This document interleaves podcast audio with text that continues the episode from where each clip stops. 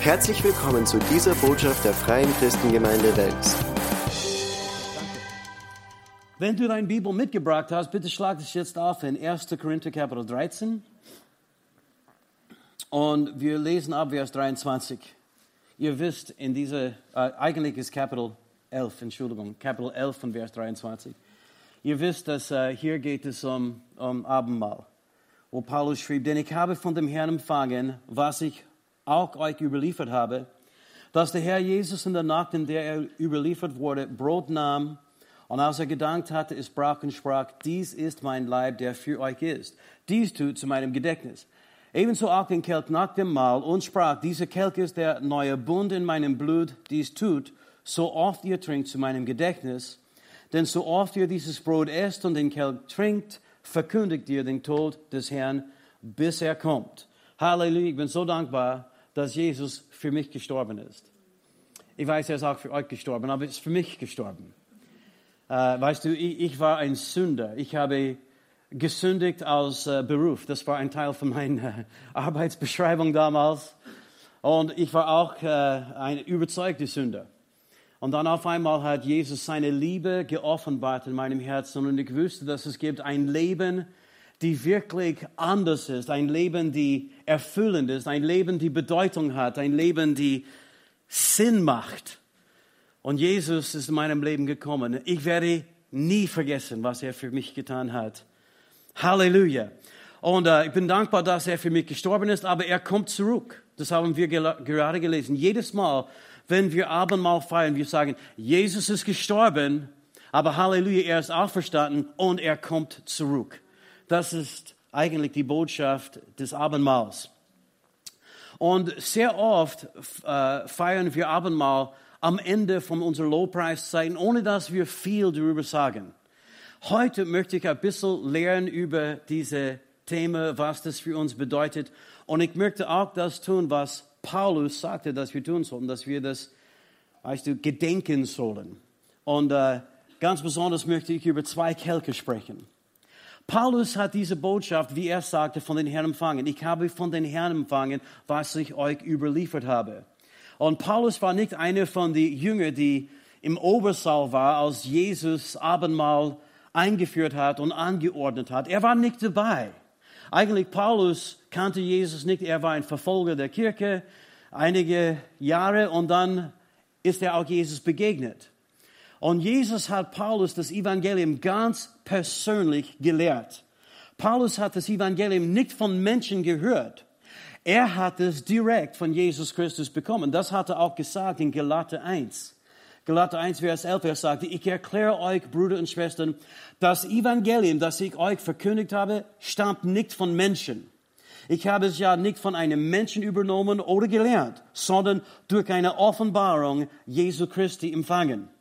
Paulus hat Jesus selber, weißt du, äh, als, als Lehrer gehabt. Jesus ist zu Paulus gekommen, als er so ungefähr drei Jahre in Tarsus war nach seiner Bekehrung. Jesus kam zu Paulus und hat ihm das Evangelium gelehrt. Und als er Paulus das Evangelium gelehrt hat, hat er nicht vergessen, über Abendmahl zu reden. Das ist nicht irgendwie eine kirchliche Tradition. Das ist nicht nur etwas, die wir erfunden haben, sondern das ist etwas, die Jesus selbst als eine ganz wichtige Anordnung für seine Gemeinde eingesetzt hat. Das war seine Idee. Und er wollte, dass wir das machen. Was wir feiern heute ist etwas Mächtiges. Was wir heute miteinander erleben werden, ist etwas, die vor 2000 Jahren von Jesus Christus, unserem Herrn, unser Haupt eingesetzt worden ist. Halleluja. Gott selbst, der das ewige Wort war, der Fleisch geworden ist, der kam und starb für uns, der auferstanden ist. Er sagte, dass wir das machen sollen. Und es ist viel mehr als nur irgendeine kirchliche Tradition. Es ist etwas Mächtiges. Und jedes Mal, wenn wir Abendmahl feiern, empfangen wir und erleben wir wieder neu die Segnungen der Erlösung, die Jesus für uns erkauft hat. Menschen werden geheilt. Ich glaube heute, wenn du Heilung brauchst, und, und äh, ich glaube, dass wenn auch vielleicht wenn alle Ärzte aufgegeben haben und sagen, dass es geht nicht mehr, es gibt keine Hilfe mehr. Ich glaube, dass du kannst Heilung heute empfangen, weil es gibt Heilung in das, was wir heute machen werden. Jesus ist da, Jesus ist anwesend. Es gibt Vergebung, es gibt Wiederherstellung, es gibt Versorgung, es gibt eigentlich alles, was wir brauchen, denn Jesus hat alles für uns im Kreuz mit seinem Blut und seinem Tod erkauft. Halleluja. Und Jesus ist da. Und Paulus hat Jesus zitiert. Ich habe euch überliefert, was ich von den Herrn empfangen habe. Dies sind nicht nur die Worte von einem Mensch, der etwas geschrieben hat vor 2000 Jahren. Dies sind die Worte Jesu Christi. Und als Paulus Jesus zitiert hat, sagte er, dies tut zu meinem Gedächtnis. Dass wir uns immer und immer wieder daran erinnern sollen, was er für uns getan hat. Und das werden wir jetzt tun. Gehen wir jetzt miteinander zurück an den ersten Abendmahl und lasst uns, Halleluja, dort sitzen mit den Jüngern Jesu, als er das Brot nahm und als er den Kelch überreicht hat an seine Jünger. In Lukas 24, äh, Lukas 22, Vers 14. Und als die Stunde kam, setzte er sich nieder und die Apostel mit ihm. Und er sprach zu ihnen, mich hat herzlich verlangt, dies Passalam mit euch zu essen, ehe ich leide. Denn ich sage euch, dass ich es nicht mehr essen werde, bis, ich, bis es erfüllt wird im Reich Gottes. Und er nahm den Kelch, dankte und sprach, nehmt ihn und teilt ihr unter euch. Denn ich sage euch, ich werde von nun an nicht trinken von dem Gewächs des Weinstocks, bis das Reich Gottes kommt. Und er nahm das Brot, dankte und brach's und gab's ihnen und sprach, dies oder das ist mein Leib, der für euch gegeben wird. Das tut zu meinem Gedächtnis. Desgleichen auch den Kelch nach dem Mahl und sprach, dieser Kelch ist der neue Bund in meinem Blut, das für euch vergossen wird. Gott sei Dank für Jesus und was er getan hat.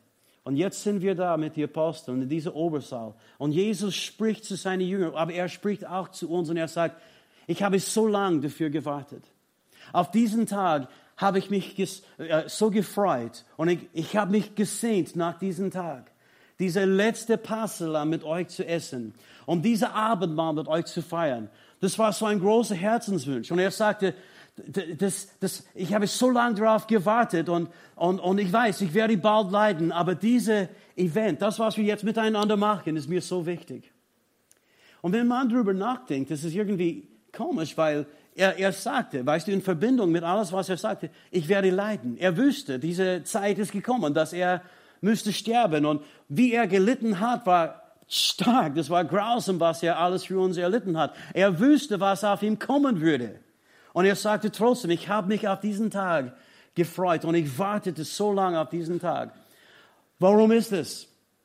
Es ist nicht, dass er irgendwie äh, ein Masochist war und liebte Leiden. Nein, das war nicht sein Ding. Sondern er wusste, dass wenn es alles vorbei ist, wenn er schon, weißt du, sein Leben ausgegossen hat, sein Blut vergossen hat, wenn, wenn, wenn er an unserer Stelle für uns zur Sünde gemacht worden ist, er wusste, dass wir dann mit Gott versöhnt werden konnten. Er wusste, dass auf einmal haben wir nicht nur irgendeine eine Art getrennte religiöse Beziehung, wo wir müssen Kälber und Böcke und Lämme und so weiter vor Gott bringen und schlachten, damit wir überhaupt eine Beziehung mit Gott haben können.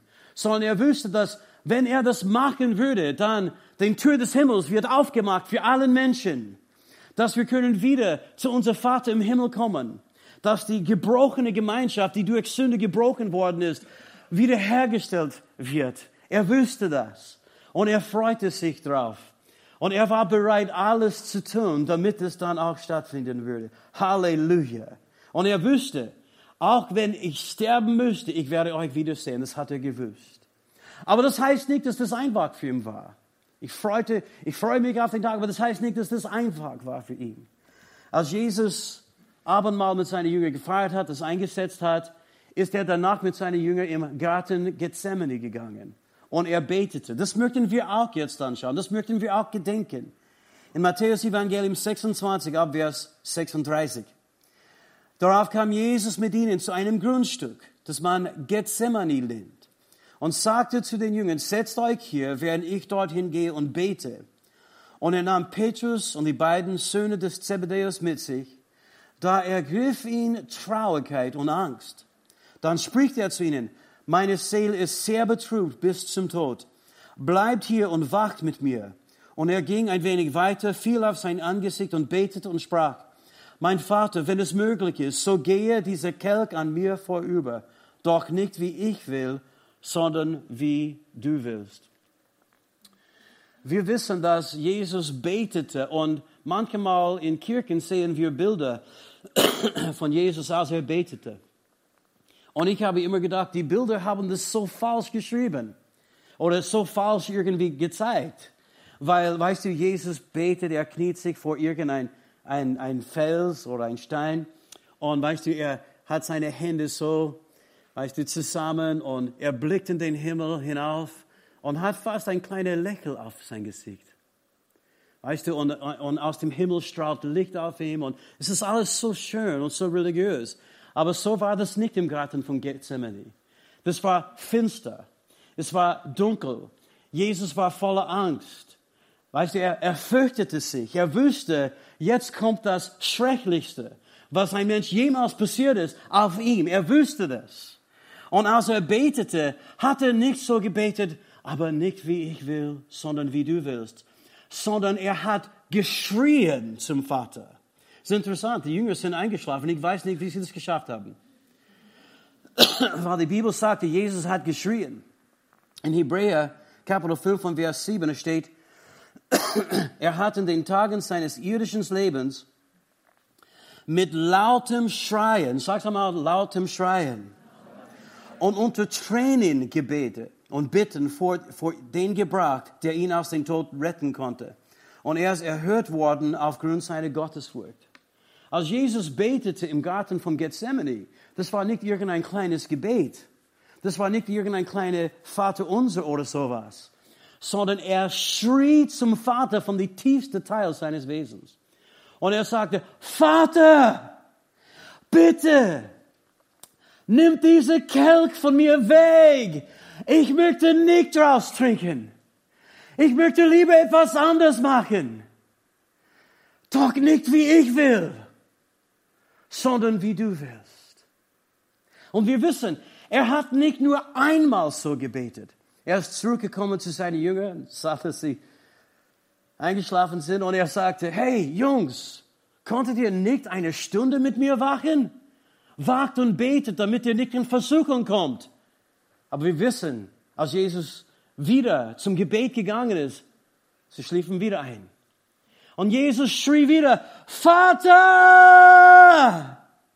wenn es möglich ist, lass diese Kelch mir vorübergehen.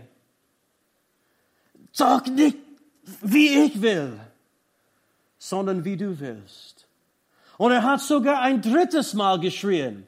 Und er hat geweint. Nein, Vater, bitte, bitte, Vater, lass diese Kelch mir vorübergehen. So hat er gebetet. In Lukas 22 und Vers 44 steht, der Kampf wurde so heftig und Jesus betete mit solcher Anspannung, dass sein Schweiß wie Blut auf die Erde tropfte. Kannst du es vorstellen, wie das war? Weißt du, die meisten Menschen wissen das nicht. Sie sehen nur die schönen Bilder. Und sie haben schöne Bilder von einem schönen religiösen Jesus. Aber Jesus fürchtete er sich an den Tag. Er hat gedacht, wenn es gibt irgendeine andere Möglichkeit, mir wäre es lieber, dass wir von vorne beginnen, irgendwie anders. Er kämpfte mit seinem eigenen Wille. Weißt du, sein ganzes Leben lebte er in Gottes Gegenwart, hat immer den Willen des Vaters getan, wollte nur den Vater gefallen, in allem, was er tat. Und dann kam er an diese Stelle. Und diese Herausforderung, diese, diese äh, äh, Anliegen Gottes war so groß, dass er hat echt Angst bekommen und ist betrübt worden und, und hat begonnen zu schreien und, und zu bitten und zu flehen und Vater, wenn es möglich ist, nimm diese Kelch von mir weg. Er kämpfte mit seinem eigenen Wille. Gott sei Dank, er hat seinen eigenen Wille überwunden. Und er sagte, doch nichts wie ich will, sondern wie du willst. Dein Wille ist mir wichtiger als meine Wille. Und weißt du, Jesus ist unser Vorbild in dem. Er ist unser Vorbild. Weißt du, in Hebräer Kapitel 12, wir werden es jetzt nicht lesen, aber da steht, dass wir sollten hin, hinzuschauen auf Jesus, der Anfänger und Vollender des Glaubens, wie er, weißt du, den Widerspruch der Sünde erlebt hat, weißt du, was sie gegen ihn getan hat, der niemals gesündigt hat, die nie, der nie etwas falsch gemacht hat. Und sie haben ihn gekreuzigt und verhöhnt und durchbohrt und gegeißelt und das alles. Und das hat er erlitten für uns. Und es steht, ihr habt bis jetzt nicht bis aufs Blut gegen Sünde widerstanden. Jesus hat die Sünde, weißt du, gegen sein eigener Wille, er hat wirklich dagegen gekämpft bis aufs Blut, bis sein Schweiß wie Blutstropfen war. So angespannt war er. Aber was war in den Kelch? Er sprach von einem Kelch. Nimm diese Kelch von mir weg. Lass diese Kelch mir vorübergehen. Was war in den Kelch? Dieser Kelch war erfüllt mit deiner Sünde und mit meiner Sünde.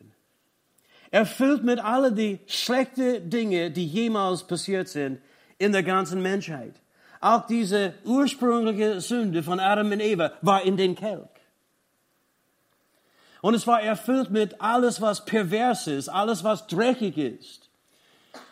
Jede Hurerei, Drogensucht, Krieg, Mord, Vergewaltigung. Alle diese Sünden waren in den Kelch. Und nicht nur das, die, diese Natur der Sünde war in den Kelch. Diese teuflische, satanische, sündhafte Natur war in den Kelch. Jesus wusste, er müsste von dem trinken, müsste den ganzen trinken. Aber das war nicht nur erfüllt mit unseren Sünden und die Sünden der Welt, das war auch erfüllt mit den Zorn Gottes und Gottes gerechte Gericht gegen Sünde und gegen Sünder. Im Psalm 75, wer sagt, da steht, Gott ist Richter.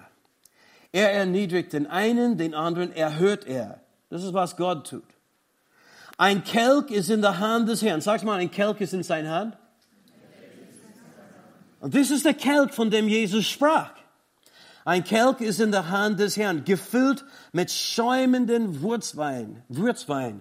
Davon schenkt er ein, sogar seine Hefen müssen schlürfen und trinken alle Gottlosen auf der Erde. Ich meine, nicht nur ein kleiner Schluck darf man auf diesem Ding trinken, sondern es steht hier, sondern seine Hefen müssen schlürfen und trinken alle Gottlosen auf der Erde. Das war gemeint für alle gottlosen Menschen. Für Menschen, die nicht für Gott gelebt haben, für Menschen, die Sünde waren. Das war gemeint für Menschen, die böse waren. Und das war den Kelch, die Jesus für uns ausgelehrt hat. Das war den Kelch von denen Jesus sagt, wenn es möglich ist, lasst es von mir vorübergehen. Doch nicht wie ich will, sondern wie du willst. Und er nahm den Kelch und er hat es leer getrunken. Sogar seine Hefen, den Dreck und Schmutz unten, hat er auch ausgeleert und getrunken für uns an unserer Stelle. Oh Halleluja, was für ein Retter. Niemand anders hat sowas gemacht. Niemand anders hat sowas angeboten. Äh, du möchtest wissen, warum ist Jesus der Weg, der einzige Weg? Weil was er tat, hat niemand anders getan. Niemand anders hat so einen Gedanke gehabt, dass er die Stelle von einem Sünder übernehmen würde. Dass Gott selbst sagen würde, nein, die Menschen sollten nicht bestraft werden, die Sünder sollten nicht bestraft werden, sondern lass die Strafe auf mich fallen. Ich werde das tragen. Und das hat er für dich gemacht und für mich gemacht. Oh Halleluja. Was für ein Retter. Was für eine, eine Liebe. Amen. Halleluja.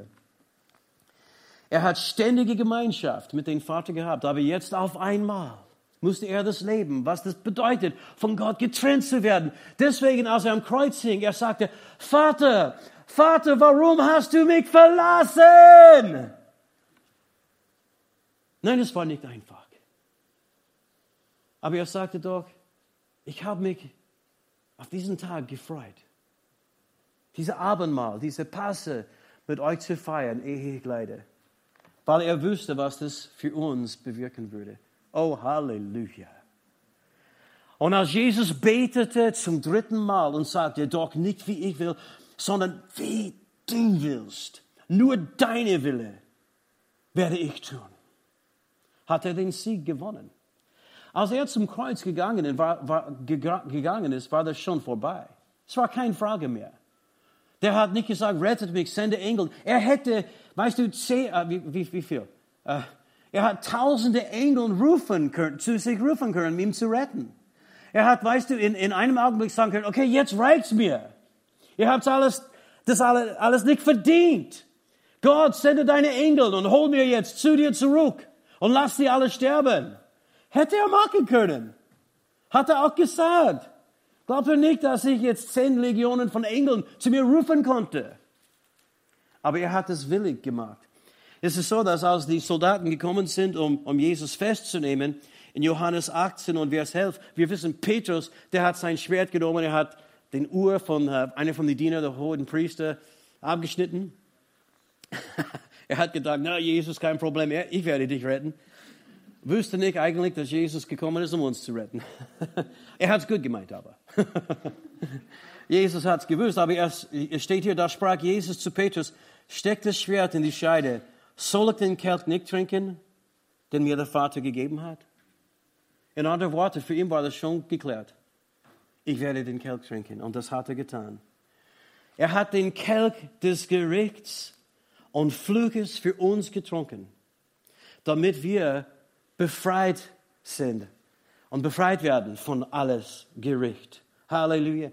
Er ist an unserer Stelle gerichtet, damit wir nicht gerichtet werden müssen. Wir werden niemals gerichtet werden müssen wegen unserer Sünden. Denn Jesus ist an unserer Stelle gerichtet und die Strafe dafür hat er bezahlt. Den Zorn Gottes gegen die Sünde ist auf Jesus gefallen. Halleluja. Und ich kann euch etwas sagen. Uh, Gott ist nicht mehr zornig diese Zorn und gerechte Zorn Gottes gegen Sünde ist ein für allemal auf Jesus ausgegossen. Er hat den Kelch für uns, bis es leer war, auch die kleine Dreck und alles, was unten war, für uns getrunken. Und das ist eigentlich, was wir gedenken sollen, wenn wir Abendmahl feiern. So, nicht nur denken, oh, das ist schön, wir essen Brot, trinken ein bisschen Wein, und es ist kirchlich und schön und das machen wir immer wieder und es ist echt schön. Wir sollten denken an das Opfer, das Jesus für uns am Kreuz gebracht hat. Es war viel mehr, als was Menschen denken. Es war nicht nur äußerliche Leiden, sondern auch innerlich, seine Seele. Weißt du, der macherlose, sündenlose Lamm Gottes, schuldlos, leidete in seiner Seele, leidete in seinem Geist. Er lebte Trennung von Gott für uns. Was für eine Liebe. Jesus hat aus dem ersten Kelch für uns getrunken, damit wir von dem zweiten Kelch trinken. Ich weiß, weißt du, wir haben nicht so einen Kelch bei uns in der Gemeinde. so ein schöner Prachtkelch, die in die Kirchen verwendet werden wird.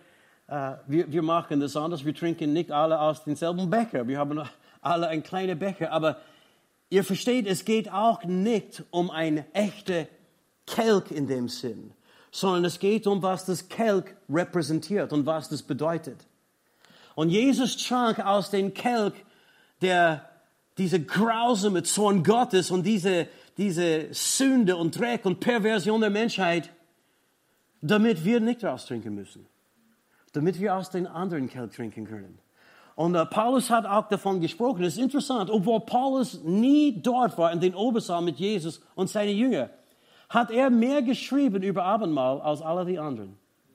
Das war für Paulus auch so eine wichtige Sache. Deswegen, als er die Korinther geschrieben hat, der hat sie äh, ermahnt. Er sagte, wenn ihr zusammenkommt, um Abendmahl zu feiern, ist nicht äh, für das Bessere. Was ihr macht, ist eigentlich schlecht. Was ihr daraus gemacht habt, ist nicht in Ordnung, hat er gesagt. Weil einer hat, weißt du, seine eigene Flasche Wein ge gebracht. Ja, Blut des Herrn. Woo, Halleluja. Und der andere hat gesagt, ja, Brot des Herrn, mm, Leib des Herrn, weißt du. Und, und sie waren gespalten und zersplittert und sie waren, weißt du, gegeneinander, kämpften gegeneinander. Sie haben ihre eigene Sekten innerhalb der Gemeinde gehabt. Paulus sagte, das ist nicht, wie Abendmahl gefeiert werden soll. Aber er schrieb auch in 1. Korinther Kapitel 10, ab Vers 16, er schrieb, den Kelch der Segnung, den wir segnen, ist er nicht die Gemeinschaft des Blutes des Christus? Das Brot, das wir brechen, ist es nicht die Gemeinschaft des Leibes des Christus? Denn ein Leib oder ein Brot, ein Leib sind wir die vielen, denn wir alle nehmen teil an dem einen Brot. Jesus trank aus dem Kelch des Fluches, damit wir aus dem Kelch des Segens trinken können. Ich finde das so schön. Ja, in einem Sinn ist Abendmahl symbolisch. Und weißt du, die, das, das Brot repräsentiert oder symbolisiert sein Leib, die für uns gebrochen ist. Und in dieser kleinen Kelch, die Traubensaft, die wir haben, das repräsentiert in dem Sinn sein Blut. Aber weißt du, es gibt auch eine Wahrheit und es ist auch echt geschehen. Sein Blut ist vergossen, sein, sein Körper, sein Leib ist wirklich für uns so geschlagen und er ist so zermalt worden. Menschen haben ihn nicht mehr erkennen können von Aussehen. Das ist Realität, wenn wir das Brot nehmen, dann denken wir an das, was Jesus für uns getan hat. Und jetzt trinken wir und werden wir aus dem Kelch des Segens trinken. Und es ist ein Segen erfüllt hier. Es ist ein Kelch erfüllt mit allen Segnungen, die Jesus erkauft hat für uns. Wir müssen nicht aus dem anderen Kelch trinken. Oh, Halleluja, bist du nicht froh? Wir dürfen aus dem Kelch des Segens trinken. Und es ist erfüllt mit jedem Segen, die du einfach vorstellen kannst. Egal was du brauchst, es ist drin in dieser Kelch. Es ist ein Kelch voller Vergebung. Wenn du da bist heute und du brauchst Vergebung, ich sage dir, in den Kelch gibt es Vergebung für dich. Du kannst es einfach trinken. Halleluja, Vergebung für alle meine Sünden. Und versteht mich nicht falsch. Das Wein in dieser Kelch ist nicht irgendein magischer Zauberwein. Nein, das ist es nicht. Aber was das repräsentiert, ist Blut, echte Blut, das Blut Gottes, die für uns vergossen worden ist. Halleluja. Und wir trinken draus. Und die Segnungen der Erlösung sind freigesetzt in unser Leben. Oh, preis dem Herrn. Ich möchte tanzen, aber ich muss noch ein paar Dinge sagen. Dann vielleicht tanzen wir. Er hat unsere Sünden weggenommen. Er ist für uns zur Sünde gemacht. Warum? Damit wir durch ihn, weißt du, Gottes Gerechtigkeit und in ihm Gottes Gerechtigkeit würden. Halleluja! Amen. Du bist kein Sünder mehr. Weißt du, wenn wir trinken aus dieser Kelch des Segens, Halleluja, wir sagen, ich bin Gottes Gerechtigkeit durch Jesus Christus. Halleluja. Amen. Es ist ein Kelch erfüllt mit Heilung und Gesundheit. Amen. In den Kelch gibt es Heilung und Gesundheit. Nochmals, das ist nicht das Wein, sondern das echte, wahrhaftige Blut und Leib, die Jesus für uns geopfert hat. In dem gibt es Heilung und Gesundheit für alle Krankheiten und alle Leiden. Er nahm unsere Krankheiten auf sich. Unsere Schmerzen trug er an unsere Stelle. Wenn wir Abendmahl feiern und wir trinken von den Kelch des Segen, dieses Segen wird in unser Leben aktiviert und freigesetzt. Amen. Halleluja. Wenn wir das im Glauben machen, es ist alles drinnen in diese kleine Becher Oh, Halleluja, danke Jesus für dein Blut. Amen. Es ist ein Kelch erfüllt mit Befreiung und Freiheit. Vielleicht bist du da und du kämpfst in deinem Leben mit irgendeiner schlechten Gewohnheit oder irgendein Sucht. In der Kelch gibt es Befreiung. In der Kelch gibt es auch, äh, weißt du, Freiheit für dich. Halleluja, du kannst es einfach hineintrinken. Ja, Jesus, du bist für mich gestorben. Meine Gebundenheit, meine Sucht hast du für mich getragen. Aber ich trinke jetzt aus der Kelch der Freiheit, der Kelch der Befreiung. Amen. Und es ist ein Kelch erfüllt mit Versorgung und Segen, jeden Art. Wenn du irgendetwas von Gott brauchst, in den Kelch ist alles, was du brauchst. Es ist ein Kelch, der vom Segen überfließt. Ich glaube, das ist, was David wirklich meinte, als er im Psalm 23 von einem Kelch gesprochen hat. Halleluja. Wir kennen Psalm 23, oder? Der Herr ist mein Hirte, mir wird nichts mangeln. Warum? Weil er, der niemals gesündigt hat, nahm unsere Stelle, starb für uns, nahm unsere Sünden und unsere Fluch auf sich, damit wir den Segen Gottes auf unser Leben bekommen können. Und David schrieb im Psalm 23, Vers 5, du bereitest vor mir einen Tisch angesichts meiner Feinde, du hast mein Haupt mit Öl gesalbt, die Salbung des Heiligen Geistes auf uns, mein Becher fließt über. Sag's mal, mein Becher fließt über. Mit was fließt dein Becher über? Nicht nur mit Wein, sondern mit Segen, mit jeder Art von Segen. Wir haben nicht ein bisschen was von den Herrn bekommen, sondern wir haben mehr als genug von den Herrn bekommen. Wir sind gesegnet mit alle geistlichen Segnungen in der Himmelswelt in Jesus Christus. Alles, was wir brauchen. Sagt einmal, mein Becker fließt über. Weißt du, ich habe immer diese Scherz gesagt, weil in uh, Motivationsseminaren, die reden von den unterschiedlichen Persönlichkeitsarten. Sie sagen, es gibt einige Menschen, sie sehen einen Bäcker, der, weißt du, halb voll ist, und sie sagen, das ist halb leer, weil sie sind pessimistisch. pessimistisch. Und dann es gibt andere, die sind optimistisch. Sie sagen, der Bäcker ist aber halb voll. Aber weißt du, als Christen sind wir weder halb voll noch halb leer Menschen. Wir haben einen Bäcker, der überfließt. Amen. Weißt du, wenn irgendjemand optimistisch sein soll, sollten wir optimistisch sein und positiv sein, oder? Halleluja, es geht uns gut, unser Becker fließt über. Er hat den Kelch des Fluches getrunken, damit wir den Kelch der Segen trinken können. Er, er hat auch, weißt du, es ist, es ist auch kein Kelch der Gemeinschaft. Das hat Paulus auch gesagt.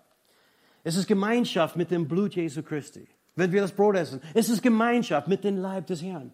Wir haben Gemeinschaft mit Jesus. Jesus ist da. Und weißt du, in, in einigen Kirchen wird gelehrt, dass Jesus ist hier im Brot dass das Brot wird auf einmal sein Fleisch. Das glaube ich nicht. Weil ich möchte euch sagen, Jesus ist Gott, der Allmächtige. Und er ist nicht in irgendein Brot, sondern er ist überall. Halleluja. Er durchdringt die ganze Welt. Amen. Jesus ist allgegenwärtig. Er ist hier. Er ist nicht mehr nur im Brot. Weil weißt du, dann jedes Mal, wenn du Gemeinschaft mit Jesus haben möchtest, musst du Brot essen? Nein, du kannst Gemeinschaft mit Jesus haben, jeden Tag auf dem Arbeitsplatz, oder? Hilft mir jemand? Weil er ist dort, egal wo wir sind. Und so, ich möchte nicht sagen, dass er in dem Sinn nicht im Brot ist, aber ich möchte sagen, er ist überall. Aber heute, wenn wir von dem nehmen, dann, dann, dann machen wir etwas Absichtliches. Wir richten unseren Blick auf den, der für uns gestorben ist, der auferstanden ist, der uns liebt. Halleluja, der, weißt du, alles weiß, der Gemeinschaft mit uns haben möchte, der uns umarmen möchte, helfen möchte, heilen möchte, trösten möchte, ermutigen möchte. Und, und wir, wir, wir absichtlich, wir nehmen diese Zeit, um Gemeinschaft mit ihm zu haben. Gemeinschaft mit seinem Leib, Gemeinschaft mit seinem Blut. Und auch Gemeinschaft miteinander. Das hat Paulus auch gesagt. Denn ein Leib oder ein Brot, ein Leib sind wir alle. Weißt du, in, in Abendmahl ist es auch eine Zeit, wo wir auch nicht nur uns den Herrn wieder neu hingeben und wo wir Gemeinschaft mit dem Herrn erleben sondern Abendmahl ist eine Zeit für jede Kirche, mindestens es sollte sein, wo wir auch uns ein anderer hingeben und wir sagen, ich bin in dir, du bist in mir. Ich, ich brauche dich, du brauchst mich. Ich bete für dich, du betest für mich.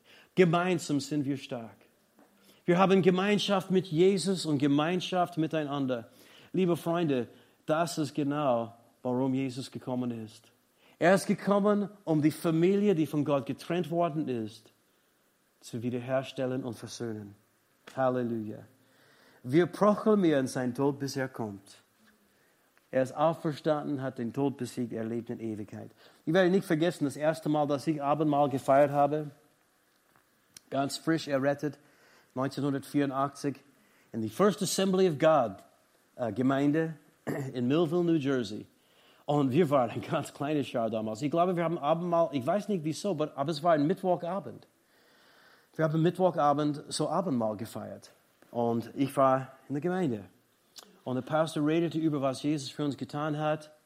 Hat nicht so lange gebraucht wie ich jetzt. Redete ein bisschen darüber. Und, und dann betete er über das Brot und Wein und teilte es aus. Und ich werde nicht vergessen wie riesig diese Dankbarkeit in meinem Herzen war. Und ich habe nur weinen können. Ich, ich habe nur weinen können, als ich dachte, er ist für mich zum Kreuz gegangen. Das habe ich nicht verdient. Vielleicht alle diese anderen Leute hier, die haben es verdient, aber ich nicht. Die sind alle brav, aber ich war so schlecht. Ich war so böse. Und er ist zum Kreuz für mich gegangen und ich, ich weinte. Ich war nicht traurig. Ich war dankbar. Und es war so eine tiefe Dankbarkeit, dass ich habe nur weinen können. Ich werde es nie vergessen.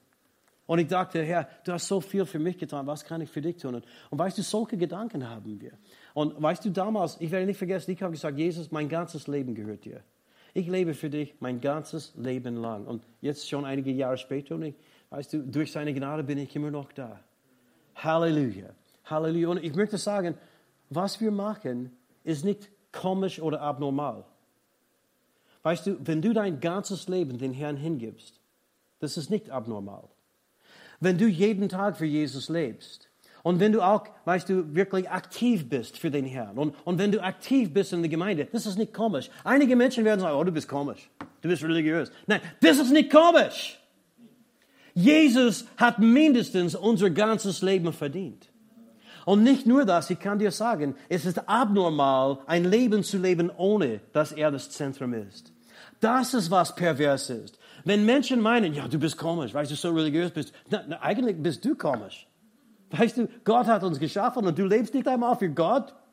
Ich habe Gemeinschaft mit Gott. Ich meine, weißt du, ich rede mit der Schöpfer des Universums. Er ist in meinem Leben. Er hört meine Gebete, segnet meine Familie. Schau, es geht mir gut. Halleluja. Und jetzt lebst du, weißt du, in der Sumpf. Und du meinst, das ist normal? Liebe Leute, das Normale ist, ein Leben im Überfluss durch Jesus Christus zu genießen. Ja, du bist so oft in der Gemeinde, du bist so oft in der Christen, redest ständig von Jesus. Das ist das normale Leben. Das andere ist pervers. Ein Leben getrennt von Gott. Aber Jesus starb, um unser Leben zu vereinen mit Gott. Amen. Was können wir dann tun? In, in, in Psalm 116, ich lese es vor, und dann, dann ich möchte die Ordnerteam bitten, nach vorne zu kommen. Psalm 116, Vers 12 steht, wie soll ich dem Herrn nun danken für all das Gute, das er mir getan hat? Möchtest du wissen, wie? Beim Opfermahl will ich den Kelch des Heils zum Dank erheben und den Herrn preisen, der mich gerettet hat. Du kannst den Herrn nichts dafür geben. Du kannst den Herrn nichts bezahlen.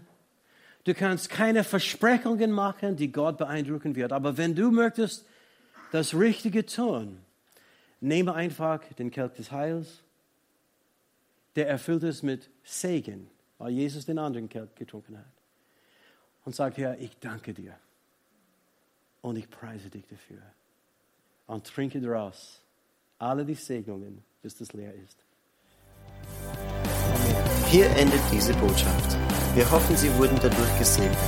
Für mehr Informationen besuchen Sie uns unter www.fcg-wells.at.